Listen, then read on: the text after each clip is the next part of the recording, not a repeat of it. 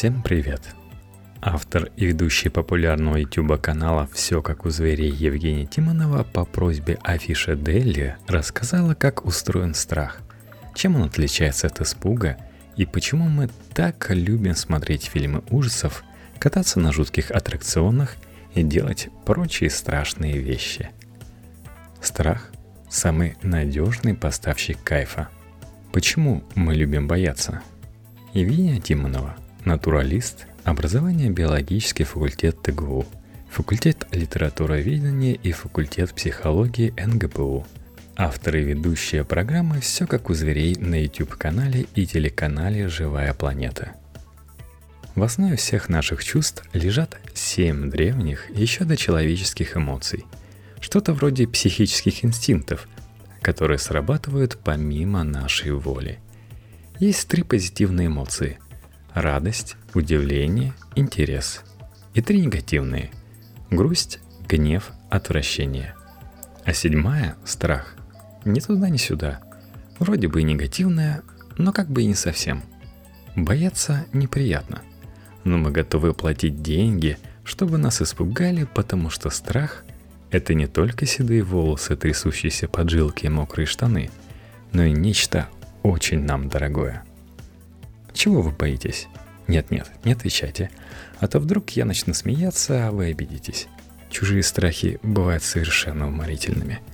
Что может быть смешнее директора компании, визжащего при виде паучка? Только врач, спящий с включенным светом. Смешнее миллионера, паникующего от мысли умереть в нищете. Таксист, который истово молится во взлетающем самолете. Нам бывает очень трудно понять чужой страх. Однако мы все прекрасно знаем, что это такое. Способность его испытывать находится в прошивке каждого психически здорового человека. Вопрос «Ты что, вообще ничего не боишься?» Это не столько комплимент, сколько беспокойство. И все ли у тебя в порядке с головой? Страхи выглядят очень по-разному. Но это только на первый взгляд. Мне нравится версия, что у всех человеческих страхов одна основа страх небытия. Даже не страх, а экзистенциальная тревога, самое тягостное переживание из доступных, невыразимое, парализующее предощущение небытия, несовместимое с нормальной жизнью. Чтобы избавиться от экзистенциальной тревоги, мы превращаем ее в страх. Потому что страх конкретен, постигаем, он имеет границы. С ним можно торговаться и договариваться. С ним можно жить. А сам страх живет в амигдале или миндалевидном теле. Эта древняя подстройка в височной доле хранит память обо всем, чего мы боимся, и с готовностью предъявляет по первому требованию. Если разрушить или блокировать миндалину, страхи исчезнут. Но вместе с ними исчезнет и радость, и чувство удовольствия, и вообще эмоции. Все это переплетено в такой сложный клубок, что очень трудно отделить одно от другого – Поэтому пугать себя, как стучаться в миндалину, выйдет не только страх, но и его симпатичные соседи. Эмоциональное оживление – первая причина, почему нам нравится так делать. Есть ли жизнь без страха? Есть, но недолгая. Например, паразит токсоплазма, чтобы поскорее попасть из своего промежуточного хозяина мышки в окончательного хозяина кошку, что-то химичит в мышином мозге, и мышь становится очень смелой – Страх – это сигнализация, которая привлекает наше внимание к потенциально опасной ситуации и заставляет избегать ее. Или мобилизует все ресурсы организма на ее разрешение. Но хорошая сигнализация звучит так, что никому не придет в голову пинать машину по колесу, чтобы насладиться ее звуками. А вызвать у себя страх мы любим. Но не любой, а только некоторые его виды. Например, идешь по темному коридору и вдруг треск, грохот. То, что ты испытываешь в этот момент, еще не настоящий страх, а испуг. Резкая реакция на неожиданное. Нет времени выяснять, насколько это опасно, но на всякий случай мобилизуемся. Испуг за мгновение заряжает нейромедиаторами химические вещества, которые передают электрохимический импульс от нервной клетки под завязку. Норадреналин для силы и выносливости, эндорфины для обезболивания, дофамин для куражу. Ты готов бить и бежать, спрятаться и затаиться. Или как минимум включить свет. Включаешь – это лыжи. И все тут же прошло. Причем эндорфины ушли последними, как сладкое послевкусие. А если это, например, землетрясение, то в дело идет весь боевой коктейль. Испуг становится страхом, реакция на то, что мы уже осознали как опасное. И страх, и испуг внешне похожи. Скидываются брови, распахиваются глаза, открывается рот, все лицо вытягивается, ты подаешься назад. И ничего не можешь с этим поделать. Мимика и жесты базовых эмоций возникают без контроля нашего сознания. Но если испуг проходит за секунды, то страх может оставаться на годы – а то и на всю жизнь. Это как любовь и влюбленность. Вещи разные, но родственные, и первая может вырасти из второй. Способность переживать страх, как и все наши способности, тренируется. Помните, как в детстве мы выключали свет и страшными голосами рассказывали друг другу жуткие истории? Да так, что сами пугались того, что только что придумали – Учебные страхи готовят нашу психику к достойной встрече с настоящими. Поэтому постучаться в миндалину и убежать любят не только люди, но и другие животные с развитой психикой. Подростки павианы задирают матерых самцов, пока те не рявкнут и не попытаются их прибить. Вороны дергают за хвост лисиц, а мы с котом по очереди играем в «Напади из-за угла». И я не знаю, кто из нас обожает это больше – Страхи бывают врожденными и приобретенными.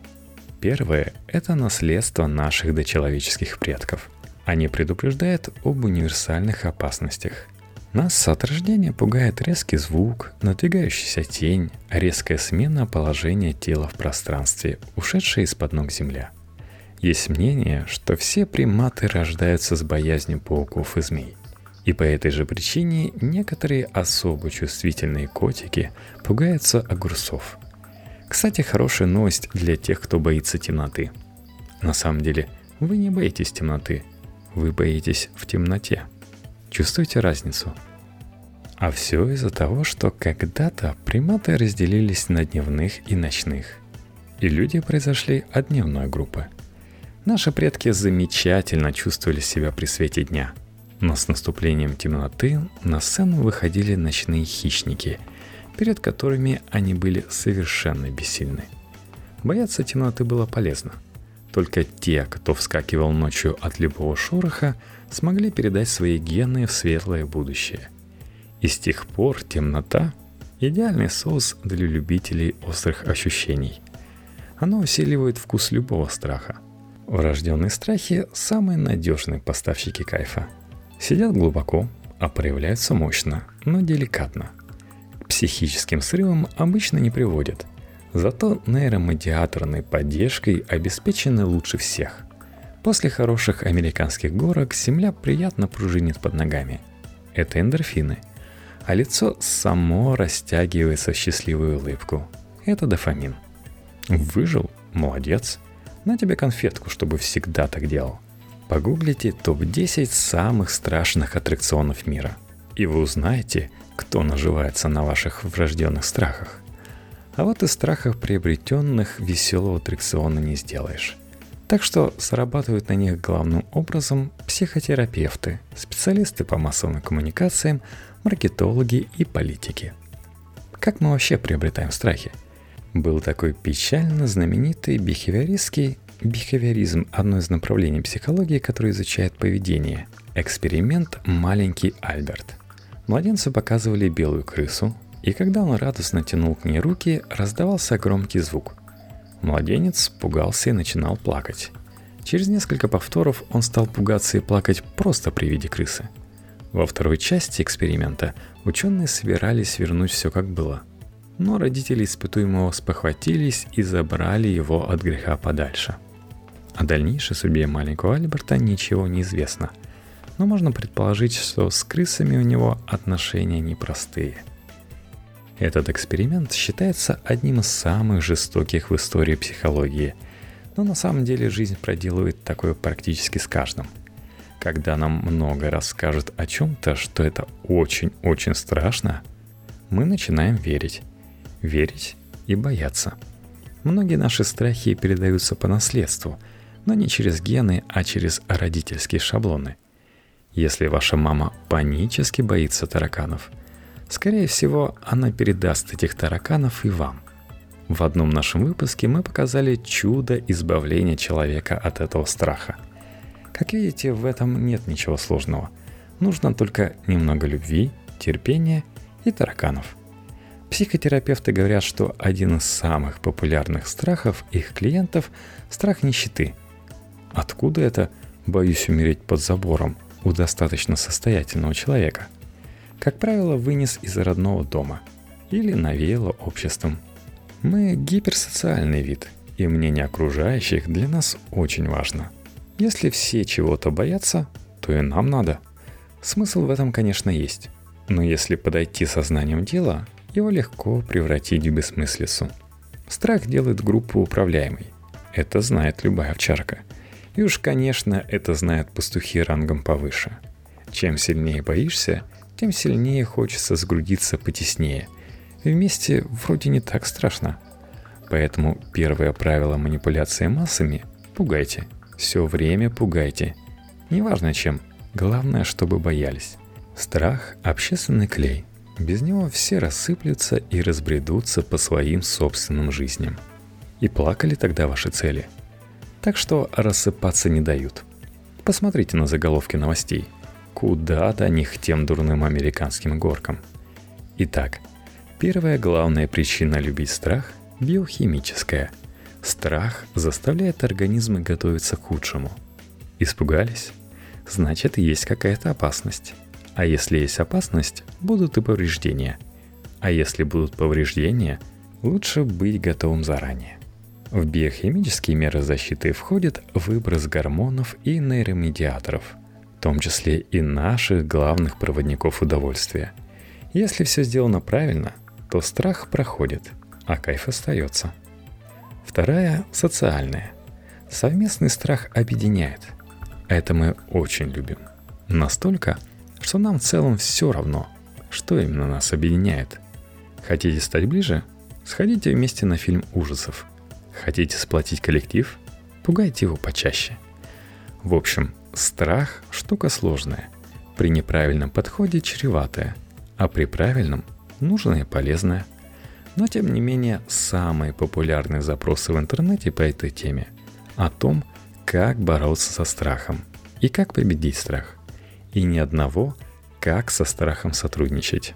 В современной культуре страх патологизирован, и это уже не нормальный психический сигнал, а проблема.